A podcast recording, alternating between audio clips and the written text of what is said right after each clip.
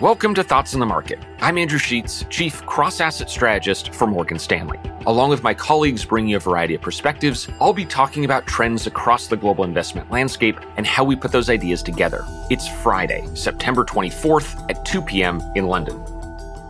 The Federal Reserve, or the Fed, probably receives more attention than any other institution in today's market. At one level, that's easy to explain. It's the central bank for the world's largest economy and reserve currency, and just so happens to be buying $120 billion of bonds every month. At another level, though, it feels a little excessive.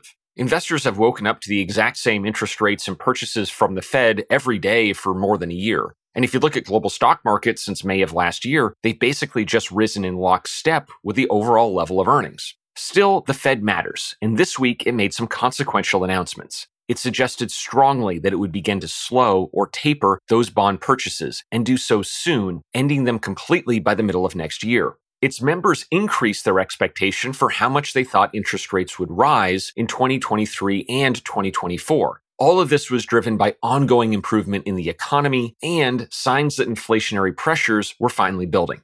One could be forgiven for thinking that the market would look at fewer purchases by the central bank and higher interest rates and think this was a bad thing. But markets are fickle, especially over short horizons, and stocks rose sharply both the day of and the day after the Fed's announcement. Interest rates also rose, following the lead of the Fed's shifting projections. Of those two reactions, we find those of the bond market much easier to justify.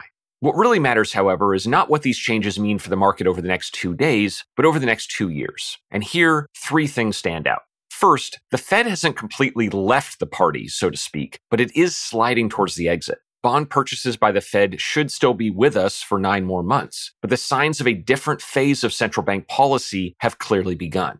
Second, this next phase, the so-called taper, is likely to be a major focus for investors. The last time the market focused on slowing Fed purchases in 2013 and 2014, equity markets generally climbed, but yields rose and gold prices sank. We see a similar impact for both bonds and gold this time around, with our interest rate strategists particularly focused on how fast the Fed will raise rates, a pace that they think the market is still underestimating.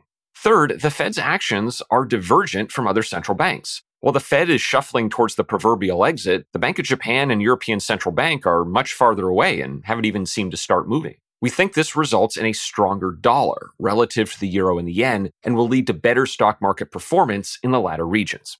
A shifting Fed is just one of several events markets need to navigate over the next several weeks. We think these events remain challenging, and investors will get a better opportunity to be more aggressive later in the year.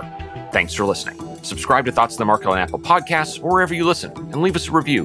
We'd love to hear from you. The preceding content is informational only and based on information available when created. It is not an offer or a solicitation, nor is it tax or legal advice. It does not consider your financial circumstances and objectives and may not be suitable for you.